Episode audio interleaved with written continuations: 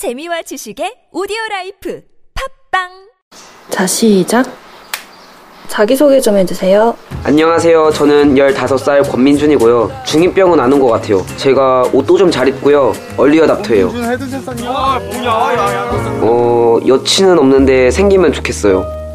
나랑 사귀자. 딱 멋지게 하면서 사진 찍고 SNS에 올리고 게임 같은 거 하고 춤도 추고 노는 건 뭐든지 좋아요.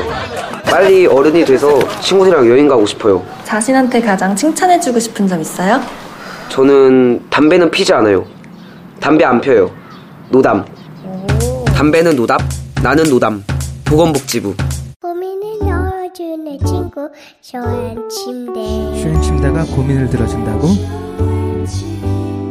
편안한 저자리의 친구 쇼한 침대 그렇게 편안하니? 머리부터 발끝까지 너무나 포근한 느낌 오늘부터 내 친구 침대 어디에 있다고? 딴지마켓에 있네 주권자로서의 책임을 다합시다. 옛날에는 왕이 똑똑해야 나라가 편했습니다. 지금은 주권자가 똑똑해야 나라가 편하지 않겠습니까? 추종하는 시민에서 참여하는 시민으로 스스로의 위상을 바꿉시다. 시간의 벽을 넘어 광장이 시민들에게 전하는 노무현 대통령의 이야기 대통령의 말하기 위시다 마우스 엄마, 나 가게 안 하고 싶은데. 너 너 너 가게 해봤니? 너 음식 만들어봤니? 인테리어는? 집기는? 일할 사람은? 운영은? 가게 자리는? 세금은? 너 돈이 있니? 나는 요술램프 몬스터 셰프다. 네가 원하는 모든 것을 들어주마. 맛집의 맛을 똑같이 만들어 주실 수 있어요? 맛뿐만 아니라 돈과 창업의 모든 비법을 알려주겠노라. 야하! 이젠 걱정 고민 끝. 네이버 검색창에 몬스터 셰프라고 쳐주세요. 상담 문의 02-458-8838 몬스터 셰프 야, 이 부장! 네가 부장이면 땅이야! 뭐뭐뭐뭐 저 인간 저건 쟤 오늘도 술술 풀리고 안 먹고 회수 갔냐 내일도 신체 상태로 출근하겠구만 아 아유 고려 생활 건강 술술 풀리고 음주전 한포가 당신을 지켜드립니다. 특허받은 천연 유래 성분 숙취 해소제 술술 풀리고를 은하계 최저가로 딴지마켓에서 만나보세요.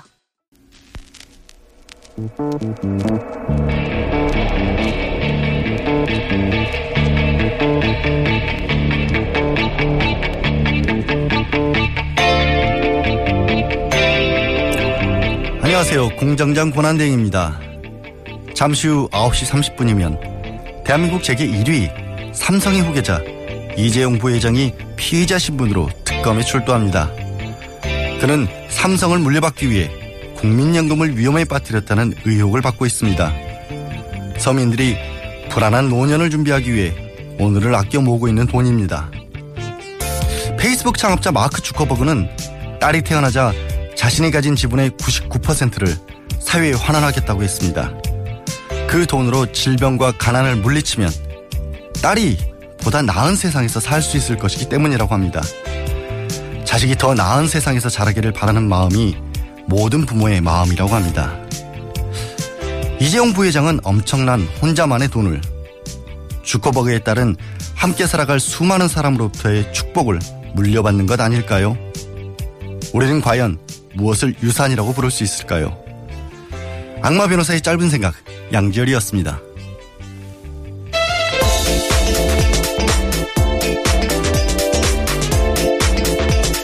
예, 이 정도는 알아야 할 아침 뉴스. 뉴스공장 홍보속. 이한류의 시사인. 예, 김은지입니다. 예, 안녕하세요. 예, 안녕하세요.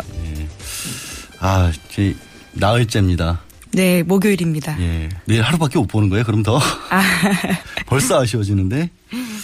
어 어제 충격적인 또 smoking gun이 하나가 더 나왔다면서요? 예, 그렇습니다. 이 태블릿 PC 새롭게 나온 소식 전해드렸을 텐데요. 이 박영수 특검팀이 그 내용을 좀 더 자세하게 어제 브리핑했습니다. 예. 실제로 실물도 들고 나와서 기자들한테 보여줬었는데요.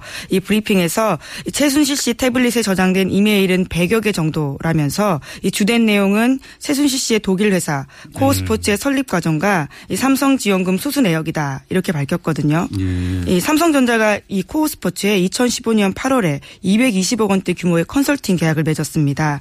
이 그건 그런데- 알려졌던 거고. 예. 예. 근데 삼성은 이제까지 이 사실을 인정하지만요. 이 지원금이 최 씨 일가에게 쓸지 몰랐다. 이렇게 아, 밝히고 있거든요. 그렇죠. 예, 그런데 이최 씨가 독일에서 쓴 자금과 관련된 이메일 송수신 상대방을 보면요. 이 삼성 관계자가 있다라는 겁니다. 그러니까 직접적으로 다 알면서 얘기를 해왔다는 거고 네. 굳이 이교철 특검보가 실무를 들고 나왔어요. 네. 그럼 최순실 씨가 그동안 사실 그쪽에서는 JTBC 태블릿 PC는 뭐 조작된 것이다 이런 얘기를 해왔지 않습니까? 예, 그렇죠. 그거를 막기 위해서 아마 들고 실물까지 보여준 것 같은데 이제는 인정한답니까? 뭐 여전히 감정이 필요하다라는 주장을 하고 있는데요. 굉장히 감정적으로 나오네. 예. 예, 그런데 어제 이 기자들 앞에서 핸드폰 이 그러니까 이 스- 태블릿 PC 이 잠금을 푸는 모습도 보여줬거든요. 아. 이제 그러면서 이것이 L자 표시인데요. 예, 예. 이것은 이 최순실 씨의 기존에 있는 스마트폰뿐만이 아니라요. 이 JTBC가 입수한 태블릿 PC까지 모두 똑같은 아, 잠금 똑같다. 패턴이라고 합니다. 그거 하나를 안 바꾸고 다 같이 썼나 보네. 근데 이 기사 보니까 이 태블릿 PC를 삼성이 줬을지도 모른다는 얘기가 나오더라고요. 예, 그렇습니다. 굉장히 공교로운데요. 이 최순실 씨, 이 태블릿 PC 이번에 나온 것은요, 이 갤럭시 탭 S2 모델 은빛 색상입니다. 이제 그런데 최순실 씨가요, 이 태블릿 PC 처음 사용한 게 2015년 7월 25일이거든요. 개통한 날짜라는 거죠, 그게. 예, 그렇습니다. 사용된 날짜로 찍히는 음. 건데요. 그런데 이때는 이 해당 태블릿 PC가 세상에 나오기 전입니다. 어. 그러니까 정식 출시되기 일주일도 전에 이미 사용을 했다라는 거죠. 그게 어떻게 가능하죠? 그러니까요. 그러면 그 삼성이 줬다. 그래서 이제 보도가 그렇게 나온 거잖아요. 예, 그렇습니다. 삼성이 전달했을 가능성이 아주 큰데요. 예. 최순실 씨가 뭐 어떤 수로 이 출시도 되기 전에 핸드 이 태블릿 PC를 사용했는지에 대해서는 의문을 낳을 수밖에 없고요. 음. 또 하필이면 그날이요. 이 박근혜 대통령과 이재용 부회장이 독대한 날입니다. 아, 7월 25일. 예, 2015년 7월 25일인데요. 아니, 신제품 나오면 막 줄 서서 그거 기다렸다가 사고 그러는데. 예, 굉장히 관심도 높고요. 예. 그러니까요. 갤럭시 탭 같은 경우도 삼성이 주력으로 밀었던 상품 중에 하나고. 근데 아직 GPS는 추적을 안 했다고 했잖아요. 특검에서. 예, 아직 뭐 이제 공개를 안 한 건지 뭐 아직 수사에 이제 들어간 건지 모르겠는데요. 이게 1월 5일에 이제 특검에 손에 들어온 거거든요. 예, 이제 예. 그러니까 한참 이제 수사가 진행되고 있는 것으로 보입니다. 근데 제가 그걸 물어본 이유가 GPS 위치 추적 장치가 이게 전원을 켜는 순간 나오잖아요. 예, 그렇죠. 7월 25일 날 최순실 씨가 이 전원을 켰을 때 과연 어디에 있었을까? 굉장히 주목되는 바입니다. 혹시 이재용 부회장이 청와대에서 박근혜 대통령을 만나고 있었을 때 그 주변 뭐 청와대 인근 이런 데서 기다리고 있으면서 다 보고를 기다리고 있었던 건 아닐까. 혹시 예, 그런 생각이 들었는데 최순실 씨가 교과서도 최순실이 만들었다면서요? 예, 뭐 국정교과서 그때 뭐 혼이 비정상 뭐 이런 이야기들이 많이 나오면서 예. 혹시 그런 워딩이 최순실 씨에서 나온 게 아니냐 뭐 이런 의혹들은 있었잖아요. 음. 예, 예. 그런데 이 태블릿 PC에서요, 이 국정교과서에 개입한 정황도 확인됐다라는 겁니다. 어. 이 태블릿 PC를 분석하는 과정에서 특검이 확인한 내용인데요.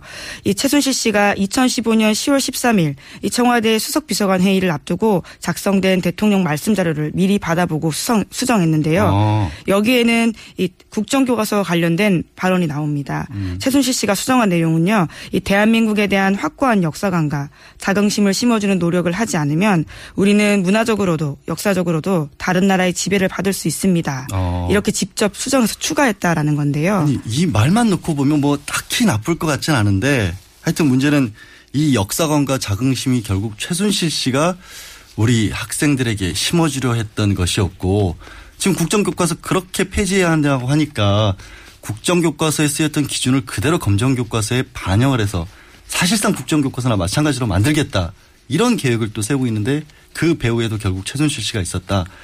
우리 학생들의 미래 내진 대한민국의 미래가 최순실 씨의 역사관에 의해서 좌우될 뻔한 좌우될 아직은 안 끝났잖아요. 진행형이잖아요. 예, 그렇죠? 그렇습니다. 예, 최순실 씨는 참 역사학자였던가요?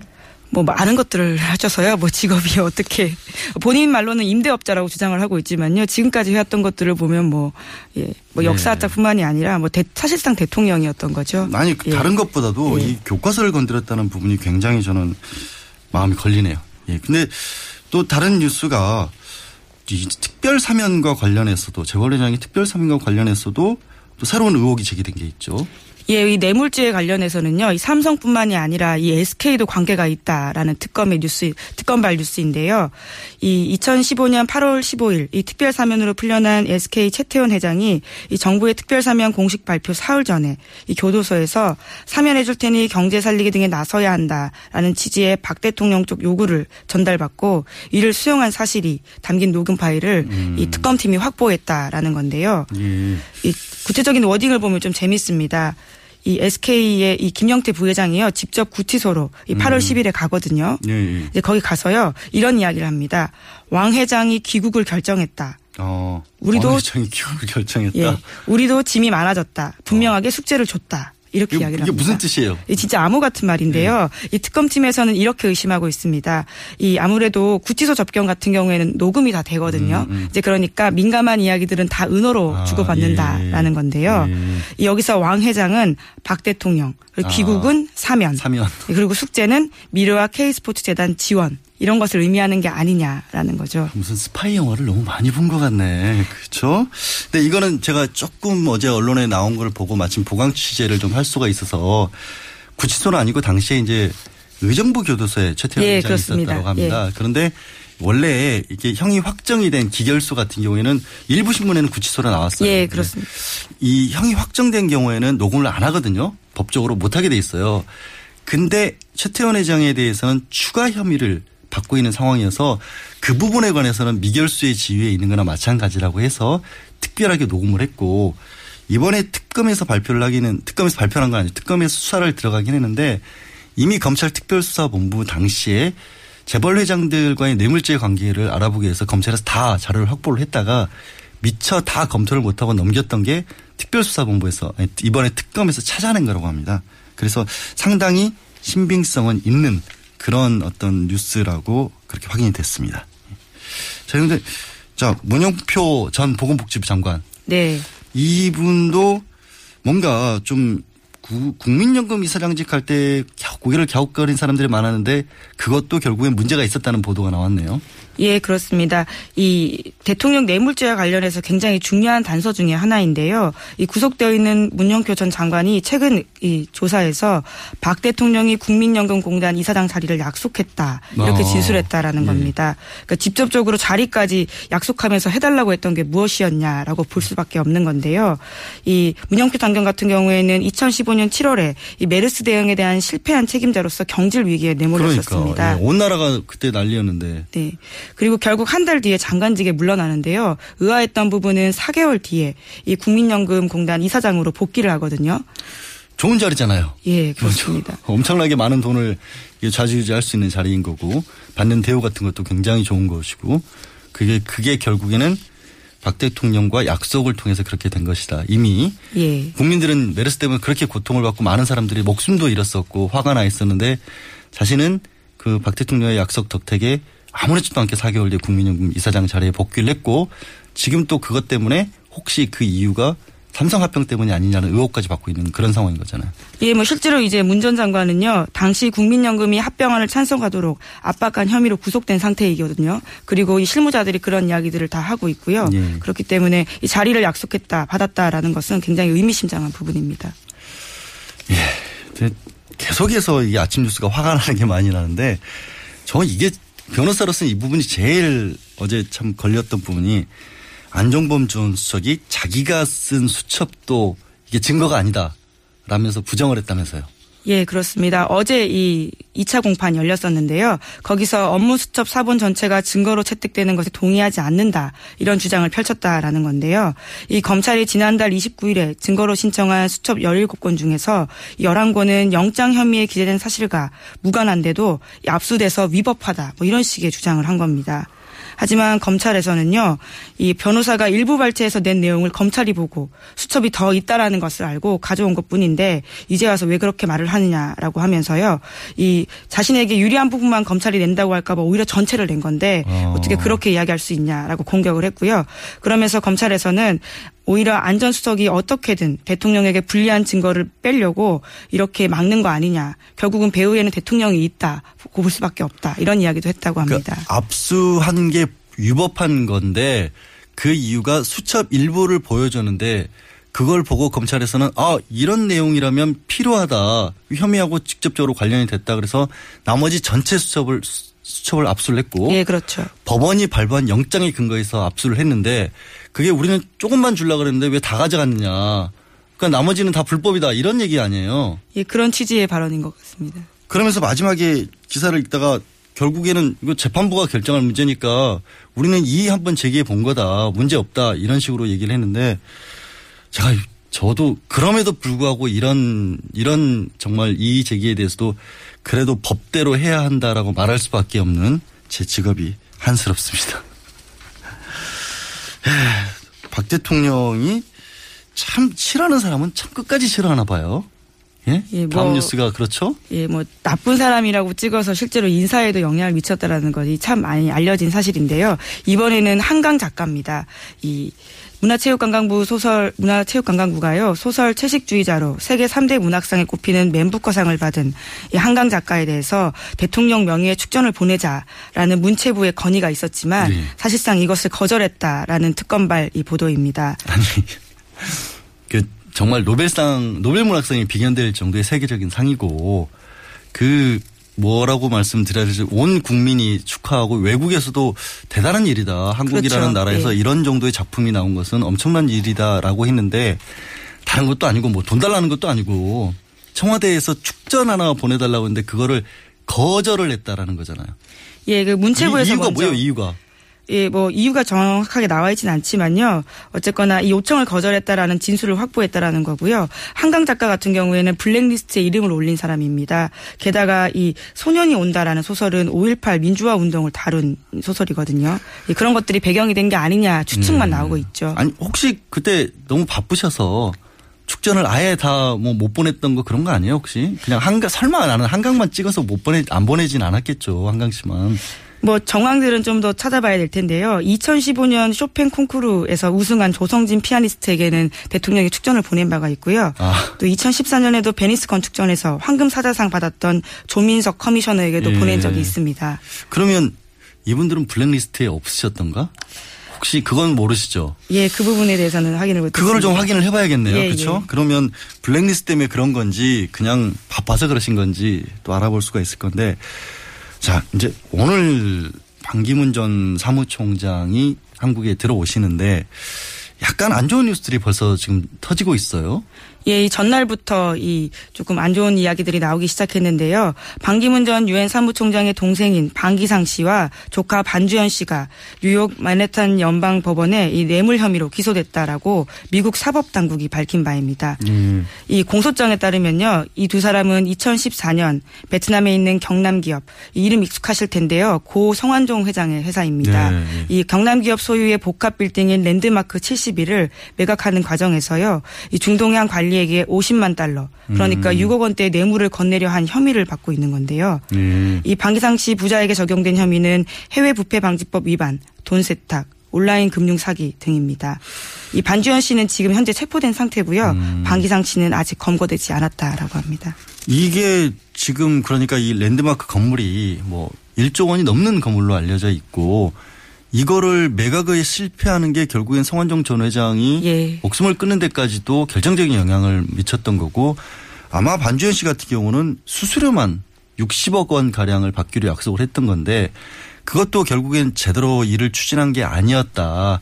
사실상 그냥 중간에서 어떻게 보면 그냥 사기죠. 중개 사기. 예, 브로커 거- 같은. 브로커 예, 예, 같은 걸 예. 하는 바람에 이제 저기 서울에서도 어 6억 원 정도 손해배상 이미 판결도 받았죠. 예, 서울 북부지방법원에서요. 예.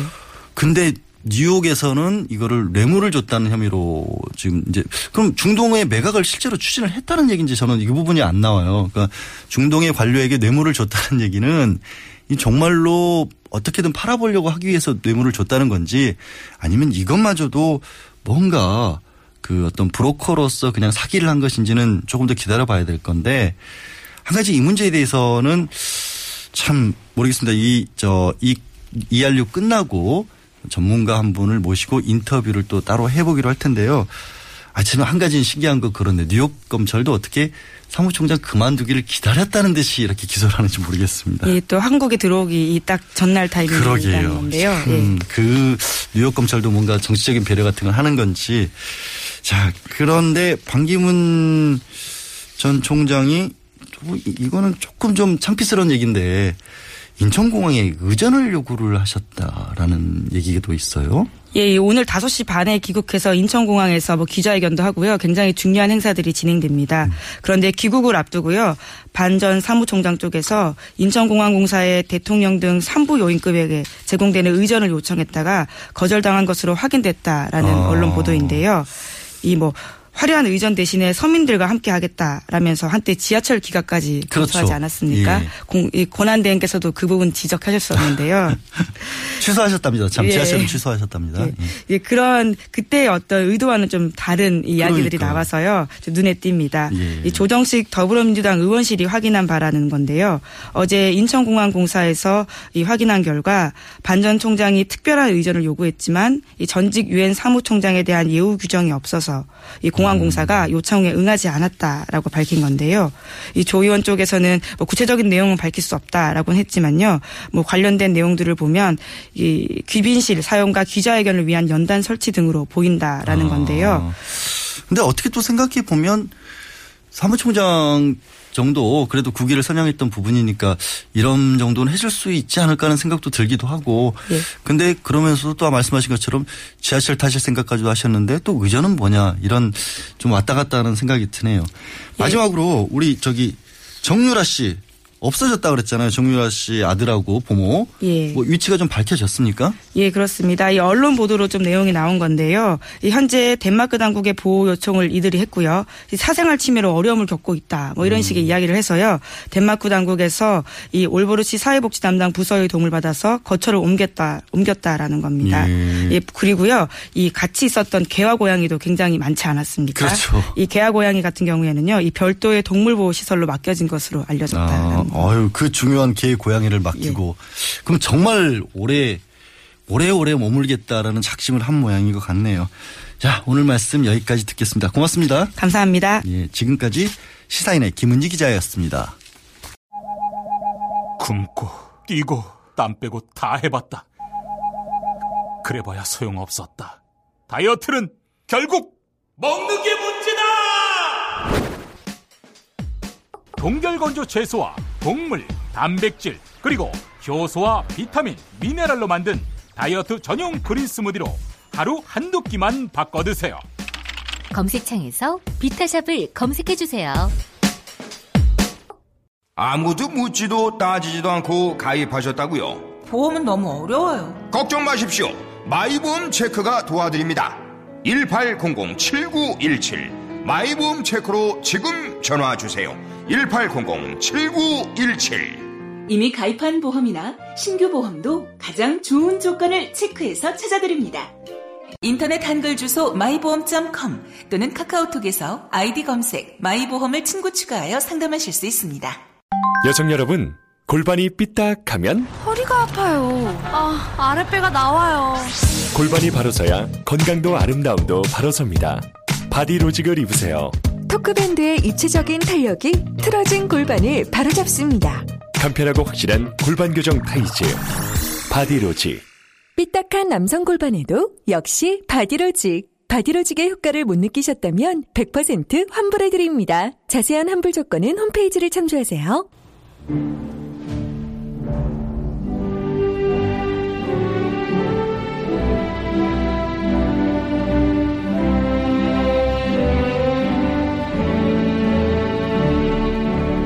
친애하는 국민 여러분 많이 하십니까?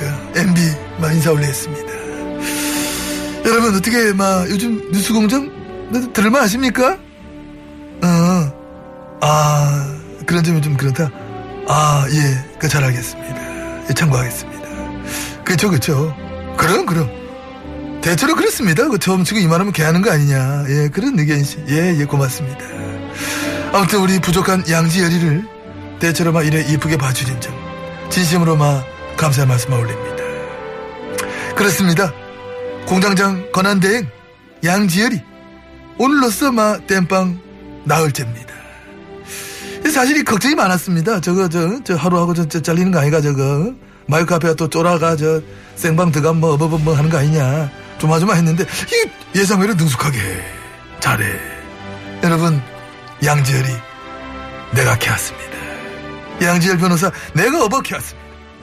김어준이도 그 내가 캐하는 건데 그게 뭐 배신해가 그렇지 양지열이 이거 내가 캐왔다. 코타가 가면서 기저귀 막 갈아차야 가면서 응? 질질 흘리는 거 주워가면서 내가 다 캐안았다는 그런 확신을 마 저는 가지고 있는데 그 뭐야 큰일났네. 진짜 큰일 났다 당신 나와 진짜 큰일 난 거야 지금 분리 안 시키면 다 죽어. 그냥 혼자 죽어 혼자 혼자 죽어도 국민 좀 아. 살자 큰일 났네. 나도 살고 아. 아 지금 너 같이 죽을라 그래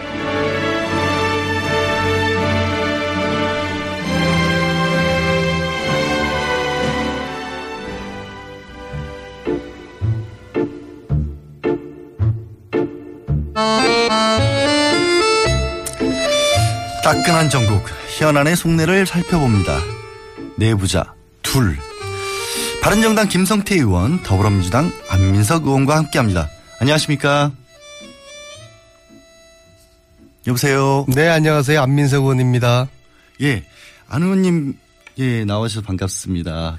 그 제가 김성태 의원님도 인사해 주시겠습니까? 네, 안녕하세요. 김승태입니다. 인사를 했는데요. 예, 예. 아, 예. 저희가 연결을 제가 잠깐 아시겠지만 권한 대행을 맡고 있어서요. 오늘 처음 김어준 뵙는 총수. 안 왔으면 좋겠어요. 좋네, 더. 예. 안민석 의원님께서요. 저를 딱 보자마자 방송 시작하기 전에 김어준 공장장 끝까지 안 왔으면 좋겠어요. 마음이 편하시답니다. 우리 김성태 의원님께서도 편안하게 혹시라도 평소 못 하셨던 말씀 있으시면 편하게 해주시기 바랍니다. 예, 그러겠습니다. 근데 예. 안민석 의원께서는 말씀만 그렇게 하고 실질적으로는 김호준 한테 더 꼼짝도 못, 하- 못 하시면서 처음부터 왜 저를 또 디스를 하세요? 꼼짝도 못 하셨다. 그런 게 얽힌 게 좀 있으셔서 저한테 그렇게 얘기를 하셨을까요? 자, 일단 저기 먼저 말씀, 김성태 의원님께서 질문 먼저 주셨으니까 저도 김성태 의원님 관련해서 여쭤보려고 했는데 안 의원님이 독일을 갔다 오셨다고 하네요. 그래서 안 의원님 먼저 말씀을 하나 듣고 가셔, 가야 될 것 같습니다. 독일은 어쩐 일로? 예, 독일에 지금 뭐 최순실 재산이 뭐 수조 원이 있다는 이야기는 들리는데 예. 실체를 파악할 수 없, 없었던 참에 몇몇 동포분들이 제보를 주셨어요. 예. 그래서 그 제보를 확인하기 위해서 돈 세탁 전문가하고 예. 또 우리 주진우 기자하고 다녀왔고요. 어. 그 와중에 주진우 기자하고 저하고 뭐 팬티 논란이 있었지만은 그 분명히 주진우 기자가. 먼저 저에게 도발을 한 것이라는 말씀드리고요. 어, 동포들의 제보는 상당히 신뢰할 만한 제보였고요. 예. 지금도 계속 들어오고 있고요. 예. 앞으로도 들어올 거라고 보고요. 이걸 네. 정리를 해서 발표를 할 해서 음. 특검에 넘길 예정이고요. 무엇보다도 정유라의 소재 관련해서 예. 어, 체포는 되었는데 정유라를 소환 문제 이것을 확인하기 위해서 독일 검찰을 만났습니다. 아. 근데 독일 검찰의 입장은 이제 덴마크와 한국의 문제지 우리들의 손을 떠났다. 예. 그런 이야기고요. 근데 제가 한 가지 의아한 것은 사실 지난 한 달 전에 정확하게 12월 14일 날 예. 어, 특검을 만나서 정유라 소재 정보를 다 넘겨드렸거든요. 그, 그 이미 한 달 전에 그러니까 정유라가 저 방송국에 의해서 알려지기 전에 소재지를 특검에 이미 주셨다는 거잖아요. 12월 14일 날 밤에요. 밤이에요. 밤 10시부터 12시까지 저와 특검 한 분하고 어, 나머지 일행도 있었고 총 다섯 명이서 정보를 주면서 어떻게 정유라를 체포할 건지 된 대책을 논의를 했거든요. 아 대책 논의까지 그냥 그럼요. 단순한 예. 정보 그냥 뭐 이런 추측이다 제보다 이런 정도가 아니라 아예 대책 논의까지 하셨다는. 근데 그 특검은 저를 만난 적이 없다고 지금 모 언론사에게 이야기를 한 모양인데 그 방송국에서 보도도 그렇게 나왔던 걸로 알고 있는데. 그날 밤에 제가 만났던 특검은 그럼 유령이었나요? 특검분 왜 그 정보까지 다 줬는데 특검이 왜 체포를 하지 못했는지 그건 제가 이해를 하지 못해요. 혼자 만나신 것도 아니라면서요. 예, 그 다른 그럼 다섯 명 함께 있었어요. 함께. 그래서 저는 연말까지 특검이 체포할 거라고 그래서 한국에 소환할 거라고 기다리고 있었는데 왜 이렇게 유라가 덴마크에서 어, 안 들어오도록 하는 예. 이런 사단이 벌어졌는지 그건 좀 특검 측에 좀 해명이 좀 들어봐야 될 것 같아요. 특검이 잘 하고 있는데 지금 특검에 대해서 아, 물론 특검을 의혹을- 믿습니다. 예, 근데 저 부분에서 도저히 이해가 안. 이해가 안 가는 부분이 있기 때문에 그 부분은 좀 밝혀졌으면 좋겠다는 거고요. 예, 김성태 의원님. 예. 예. 아, 국정조사 하시느라고 뭐 안 의원님도 그러셨지만 굉장히 고생 많이 하셨습니다. 또 특조 진행하신다고. 이번에 이 국정조사가 좀 끝 마무리가 좀 아쉽다라고 하면서 특위에서 만장일치로 연장하자고 의결을 했잖아요. 그렇습니다. 특위에서만 의결한 걸로 되는 게 아니고 이 여야 사당에서 논의를 해줘야 하는데 지금 시작하고 있나요? 논의는? 어, 사실상, 어, 지난 3일 전에도, 어, 교섭단체 대표들을 직간접적으로 이렇게 만나고, 또 그저께는, 어, 정신임 국회의장님을 제가 직접 찾아가서, 아, 그동안의 특조위 활동 보고와, 아, 또, 어, 국조특위 기간 연장에 대해서, 어, 국회 차원에서 특단의 결심을 촉구하는 그런 어, 입장과 또 우리 위원회 의결 내용까지 이렇게 말씀을 드렸습니다. 뭐 그럼에도 불구하고 뭐 국회의장께서는 어, 사당 교섭단체 간에 합의만 이루어진다면은 뭐 원포인트 국회를 열어서라도 기간 연장을 뭐 처리할 수도 있다는 그런 입장이었지만은 막상 이 국회는 원내 교섭단체 간의 협상과 합의에 의해서 어, 국회 운영 일정이 잡히는데 그게 지금 수월치 않는 상황입니다. 예. 소리가 좀 많이 울리네요, 의원님. 어디 계신지 좀 모르겠는데 잠깐 제가 저 안민석 의원께 질문 드리고 연결 좀 다시 한번 해보겠습니다. 예, 예. 안민석 의원님. 그러면 이제 이 특위의 연장이 필요한 이유가 있지 않습니까? 어떤 부분 때문에 물론 뭐 국민들이 짐작하는 것도 있지만 그렇게 의결을 하셨나요? 그때? 좀 전에 그 김성태 위원장님이 지난, 지난 두달 동안 그 국조 특위 청문회 운영하시면서 참 애를 많이 쓰셨어요. 예, 수고하셨고요.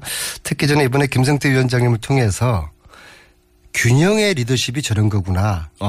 굉장히 어려운 입지였거든요. 그렇죠. 근데 여야 어느 쪽에도 치우치지 않고 예. 그러니까 청문위원들한테도 욕먹지 않고 완벽한 균형의 리더십을 보여주신 김성태 위원님 참 수고하셨습니다. 또 자리에 안 계시니까 또 갑자기 또 좋은 말씀. 아, 없을 때 칭찬하는 게 진정성이 있는 아, 거죠. 그렇죠. 그런데 예. 예. 어, 지금 김성태 의원님 말씀하신 것처럼 저희들은 청문위원들이 만장일치로 어, 국조를 한 달 연장해야 된다. 그래서 국조와 어, 특검이 시너지 효과를 낼 수 내어서 진실의 퍼즐을 하나라도 더 많이 맞출 수 있어야 된다라고 어, 원내대표들에게 지금 요청을 하고 있는데 예. 기다리고 있지만 오늘 내일 내일까지가 골드 타임입니다. 내일 지나면 이제 끝나요 국조가. 예, 아예 네. 끝나니까. 네, 예. 그래서 기다리고 있는데 만약에 이것을 여야 대표가 담아내지 못하면은 국민의 욕구를 담아내지 못하는 여야 원내 대표들 역사적인 비판받을 것이고 참 한심한 것이죠. 이렇게 제가 예. 한마디로 정리하겠습니다. 도대체 뭐가 중요한디? 예.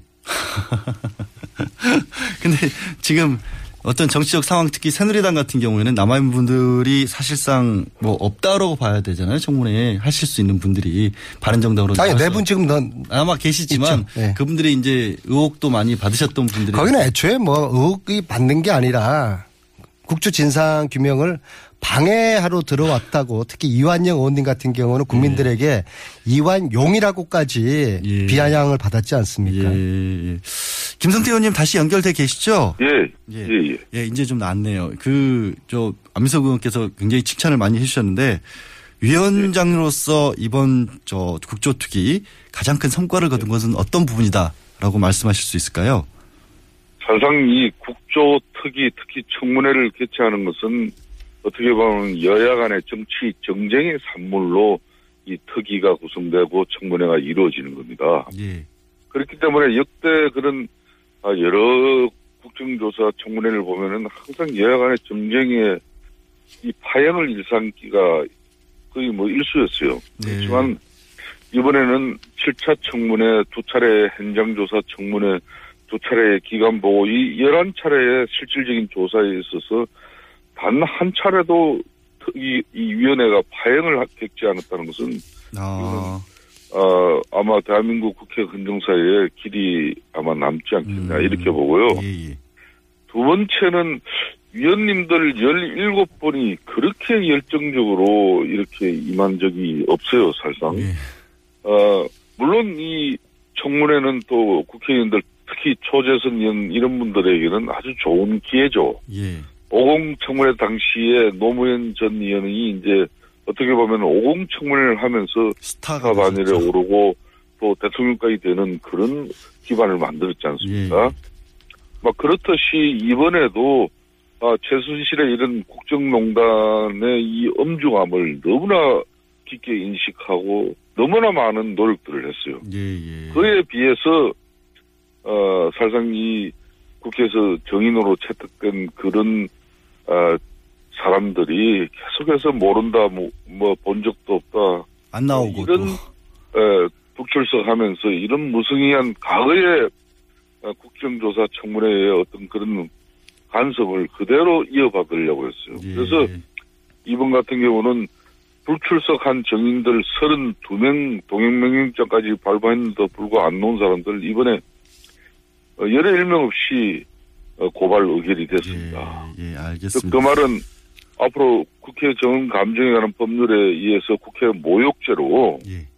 아마 어, 사법부에서 음, 제대로 처벌만 한다면은 이분들 고생 좀 할 거예요. 저 예, 예.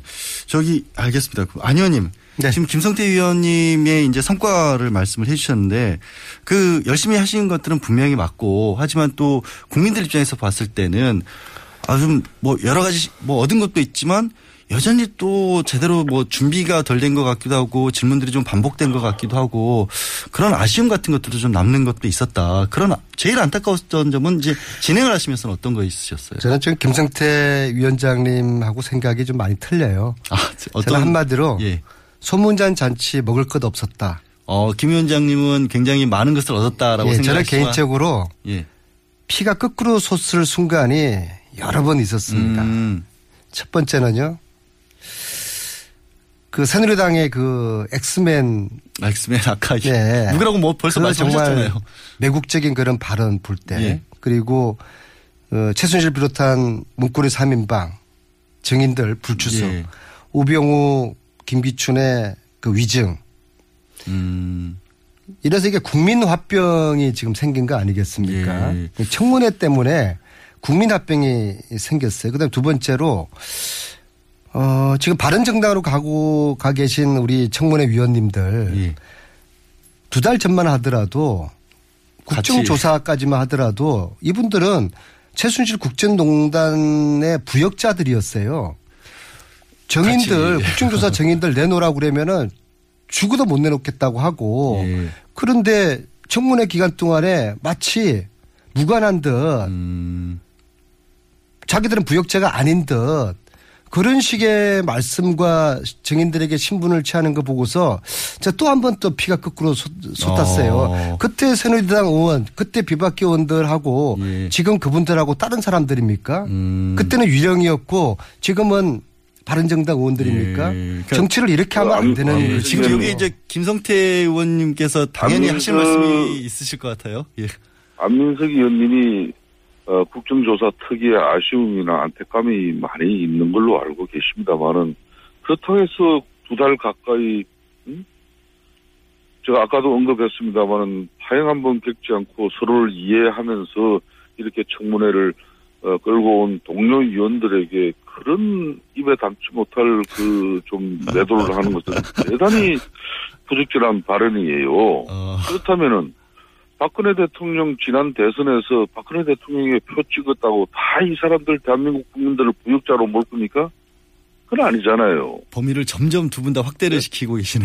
그, 그렇듯이 제 말씀은 청취자분들이 평가할 테니까 위원장님에서 제 이야- 위원장님께서 그제 얘기를 제가 평가하지는 마시죠. 생각하기로는 안민석 의원이 사선 의원으로서 정말 어떻게 보면 이 최순실 국정농단의 그런 실체를 제일 먼저 파헤치고 어 오늘날 대통령 탄핵까지 이르게 한 장본인 아닙니까? 아, 위원장님 죄송하지만요. 위원장님 잠깐, 잠깐만 말씀해 될 때가 된 것이죠. 어, 그렇다고 해서 굳이 같이 두 달간 일은 아, 물론 여러 가지 부족하고 미흡하고 또 동료 위원으로서 자기 중심적 어떤 판단에서 좀 마음에 안 드는 부분이 있다고 하더라도 그렇게 또 매도를 하는 것은 위원장님은 저는 기본적으로 예, 바른 정당과 동료애를 강조하고 계신데 바른 정당과 새누리당은 지금 일종의 위장이혼했다고 생각하거든요. 예. 대선 때 되면은 분명히 같이 또 묻힐 아. 겁니다. 그리고 조금 전에 위원장님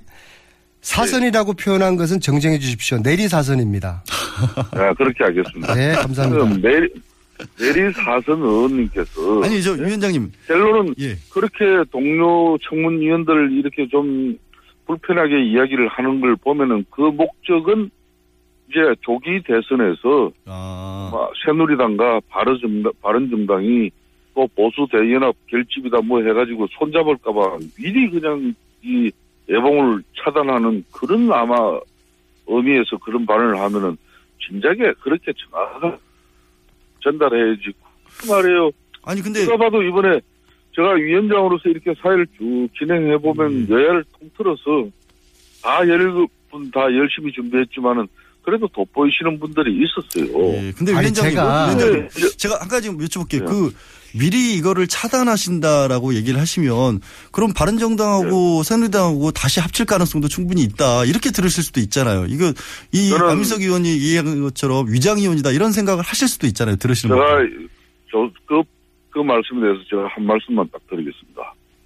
작년 4.13 총선은 우리 위대한 국민들은 정말 대한민국을 어 이제 양당 체제로서 이렇게 해서는 안 된다는 그런 국민들의 판단 속에 3당 체제가 만들어지고 이제 올해 지금 4당 체제가까지 됐습니다. 지금 현재 국회 의석 분포를 보면은 뭐 지금 유력 대선 후보 문재인이든 방기문이든 어느 누가 대통령이 된다 하더라도 쉽게 말하면은 어 제대로 된 어, 국가를 권력을 이끌 수가 없습니다. 즉 연정을 하지 않으면은 어. 대한민국 국가 권력을 제대로 끌고 가자 할 수가 없어요. 아, 연정 그 가능성을 연정을 예, 그 연정을 위해서 정치권이 이번 대선을 앞두고 여러 형태로 어 뜻을 모아 나가는 과정에 때로는 어, 뭐 후보 경선을 국민 참여 경선으로 이렇게 모아가지고 할 수도 있는 것이고 아. 문재인 전 대표처럼 뭐 확고한 자신이 있으신 분들은 민주당 내에 뭐 당내 경선만 거쳐서 어, 뭐 대선 후보로 나서시는 분도 계시고 여러 지형이 펼쳐질 거예요. 그러니까 그 여러 지형이 펼쳐지는데 벌써 뭐 연정을 위한 연대를 한다든지 야권에서 그걸 미리 지금 우리 안민석 의원께서는 그런 행위 하면 안 된다 이 이야기입니다. 가능성은 열어 놓자는 건데 어쩌세요, 안 의원님? 그러면 저희 아, 안 의원님도 또 반론이 또 있을 것 같아요.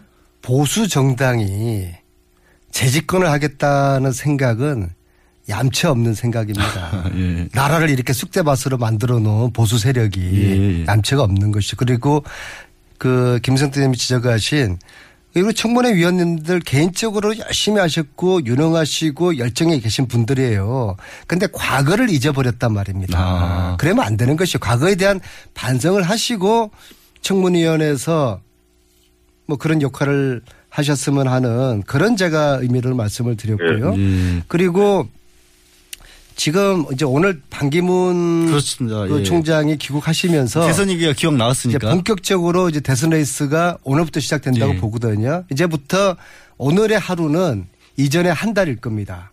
그래서 앞으로 무수한 정치적인 변화가 있을 것이고 굴곡이 있을 것이고 구도가 어떻게 짜질지도 변화무성하게 만들어질 것 같은데요. 어, 제가 볼 때는 국민들은 이제 이 정권을 바꿔야 된다는 마음의 준비는 다 돼 있어요. 그러시겠죠. 그러니까 네. 그렇게 많은 보수 정권에서는 다시는 해서는 안 된다. 이런 생각은 거의 다 공감하고 있습니다. 음. 그런데 문제는 얼만큼 우리 야권이 국민들에게 신뢰와 비전을 주느냐 거기 달려 있는 것이죠. 예. 특히 분열하지 않고 어떻게 야권이 똘똘 뭉쳐가지고 국민들에게 좀 신나는 예. 희망을 주나. 이번 판도라 영화 보셨습니까? 제가 판도라 영화. 영화를 봤는데요. 거기 이런 대목인 대사가 나오지 않습니까? 판도라 상자 안에는 재앙과 절망이 있지만 희망 또한 있다. 아. 이 국정농단 속에서 국민들이 아주 좌절하고 분노하고 실망했지만 좋은 지도자를 차기 대통령으로 뽑아야 된다는 그런 희망의 싹을 지금 틔우고 있는 네. 것이거든요. 그래서 보수 정치 세력들은 이제 저희들에게 한번 어, 넘겨준다는 생각하시고 저희들이 국민들과 함께 이 희망의 싹을 잘 키워가겠습니다. 김성태 의원님. 근데 판도라 상자에 남은 가장 큰 저주가 희망이라는 얘기도 사실은 있는데 지금 그 희망이 어떻게 보면 여권에서는 뭐 바른정당도 그렇고 새누리당도 그럴 수도 있지만 반기문 전 총장이 그 희망이 될 수 있는 상황이잖아요. 김성태 위원님. 예, 지금 안민석 의원께서 뭐 좋은 말씀 했습니다. 이번 조기 대선에서는 어, 보수와 나서서는 안 된다. 저는 일정 부분 동의합니다. 그렇지만은 그 일정 부분, 부분 동의하는 보수라는 것은 한마디로 패권주의적 보수입니다. 패거리 정치를 한 그런 보수는 저는 절대 나서서는 안 된다고 봐요. 예. 그런 측면에서 저는 어, 문재인 당 대표도 지금 현재 민주당 내에 과거의 친노 또 친문 패권주의가 청산되어져야만 우리 안민석 의원 같은 사람 지금까지 내리 사선을 하면서 술한번 서지 않고도 용케도 살아남은 사람이지 않습니까? 저런 사람들이 소신을 펼 수 있는 그런 민주당의 뭐 정치 구조가 돼줘야 되는 거예요. 즉 다시 이야기를 하면은 과연 반기문은 흔히 말하는 친박 패권주의를 청산해내고 또 어, 그, 어떻게 보면은 굴레를 뛰어넘어서, 아, 이렇게 중도 합리성을 추구하는 그런, 어, 모든 정치 세력들이, 어, 연합을 해서, 아, 대선, 국민 대선 후보, 대통령 후보를 만드는데 본인이 참여하고, 민주적인, 어, 국민들 이 경선 절차에서 본인이 선택되어지고, 그 선택되어진 결과를 가지고 쉽게 말하면은 이 연합군이 만들어질겠죠. 아, 이 연합군이 이제 어, 사실상 아직까지도 어 이런 어 패권주의를 제대로 청산하지 못한 그런 어 후보와 싸워야 됩니다. 아, 그 후보는 예. 한마디로 뭐 외교 안보의 중요한 문제도 북한의 또 이런 어, 사전 양해도 구하고 뜻도 알아보고 판단하시는 분이죠. 예. 또뭐 어, 가령 어, 국가의 저- 중요한 결정도 뭐 때로는 자신이 되면 바꿀 수 있는 바로 그런 사람과 싸워야 될 거예요. 그래서 오늘 따라서 말씀을 왜 이렇게 길게 하세요? 친박의 패권을 씻어야 되는 것은 마찬가지지만 마찬가지로 예. 야권에서도 또 또 다른 패권을 씻어야 하는 거다. 그 반대로서 반기문 전 총장 제가 그럽니다. 예, 의원이 될 수 있다. 지금 김성태 의원님께서 속내를 딱 패권주의. 청산 안 하면 힘들어요. 민주당도 결코 패권주의적 청산이 이루어지지 않은 채, 뭐, 뭐, 대선 후보가 만들어지면은, 그것 정말 쉽지 않을 거예요. 김성태 의원님 제가 속내를. 알아맞혀 볼게요. 연합군이라는 의미는 그런 겁니다. 지금 반기문의 캠프가 MB계 쪽의 사람들이 짜고 있습니까? 짜고 있지 않습니까? MB 시즌 2가 시작된 겁니다. 여기에다가 지금 비박계 중심의 바른정당, 바른정당 거기가 붙고 결국에는 지금 친박 새누리당이 결국에 나중에 합, 합류를 할 겁니다. 우리가 남이가 김종, 우리가 김정인 남이가. 위원장까지 가신다는 얘기도 나오잖아요, 벌써. 그래서 거기서 김종인이라든지 안철수라든지 그 중간에 항상 역사적으로 뭐 애매한 정치를 해오신 그런 분들이 예. 그분들은 뭐 끝까지 가봐야 아는 것이고요. 예. 우리는 뭐 그런 정치를 하지 않습니다. 뭐 뭐아니면 도죠. 뭐 애매한 정치, 예? 회색 정치 그런 거는 저희들이 싫어하고요. 물론 저희들은 지금 앞으로 아까 말씀드린 국민들의 기대에 부응하는 경선을 해야 됩니다. 이 예. 경선을 흥행을 해야 되는데요. 그리고 경선을 흥행을 시키고 지금 현재 과거의 한 형제였던 국민당과 어떻게 연대를 할 수 있는 그런 경선 결과를 만들어내느냐. 두 번째는 우리 문재인 그 전 대표께서 넉넉한 마음으로 내려놓을 수가 있겠는가. 경선 룰에서 음. 예, 예. 사소한 거 가지고 싸우지 말고 예. 통 크게 내려놓을 수 있겠는가. 그 다음에 세 번째로 촛불 민심을 우리가 야권이 얼만큼 수용을 할 것인가. 리셋 대한민국을 만들기 위한 개혁 법안을 얼만큼 앞으로 남은 기간에 추진할 것인가. 특히 최순실 재산 몰수법 을 만드는데 야권이 주도적으로 성공한다 그러면은 이런 야권의 흐름들을 만들고 촛불 민심을 저희들이 잘 수용한다 그러면은 저는 저희들이 정권 정권을 교체 성공할 수 있을 것 교체할 수 있을. 것이다. 패권이 아니다. 김 의원님 혹시 그 지금 예, 말씀 제가 얘기에 대해서 요 근래 이제 느끼는 부분이지만은 안민석 의원이 언제부터 우리 문재인, 우리 문재인. 저분이 이 그런 아니, 사람이 아니거든요. 좋은 분이에요. 예. 어, 그러니까, 참, 이제, 저는 얼마 전에 민주당에서, 민주연구원에서 만들어진 그, 음, 견저지 문건이라고도 하죠. 그런 문건 때문에 민주당이 내용을 겪은 적이 있어요. 그것 때문에 지금 박원순, 김부겸 여러 지금 잠재적 대선 후보들이 크게 반발하고 있고, 어, 조기 대선 후보, 어, 선출을 위한 그런 룰, 이걸 세팅하기가 지금 상당히 어려워지고 있잖아요. 일부 의원은 이미 어, 참여도 하지 않겠다는 그런 분위기도 나오고 음. 저는 그런 측면에서 문재인 어, 후보 좋은 후보입니다. 좋은 후보지만은 절대 이제 패권주의 청산하고 좋은 후보 되라는 이야기예요. 예. 박근혜 대통령 보십시오. 그 한마디로 군신 관계, 이 세- 수평적인 방청 관계가 아니라 박근혜 대통령만을 위한 어, 정당이 만들어지고 그 정당의 국회의원이 어, 과반수 이상이 어, 있기를 희망했지만은 작년 4.13 총선의 결과는 결국 냉엄한 선물을 박근혜 대통령에게 안긴 것이고 그 과반수 의석이 무너짐으로써 오늘날 이런 이 비참한 여러 가지 상황을 대통령이 직접 맞이했지 않습니까? 예, 그렇기 예. 때문에 저는 문재인 이제 전 대표께서도 아, 좋은 대통령 후보가 되시려면 네, 지금 빨리 개헌 수용해야. 됩니다. 아니, 그대들이나 잘 대선 하시고요. 전에 아, 마무리를 해야 될 것 같고 대선 전에 지금까지 원포인트 개헌 의원 국회 개헌 회의에서 안민석 의원이셨고요. 수용해야 됩니다. 두 분들은 계속 싸우실 아, 것 영화 같습니다. 대사 너나 잘 하세요. 아직까지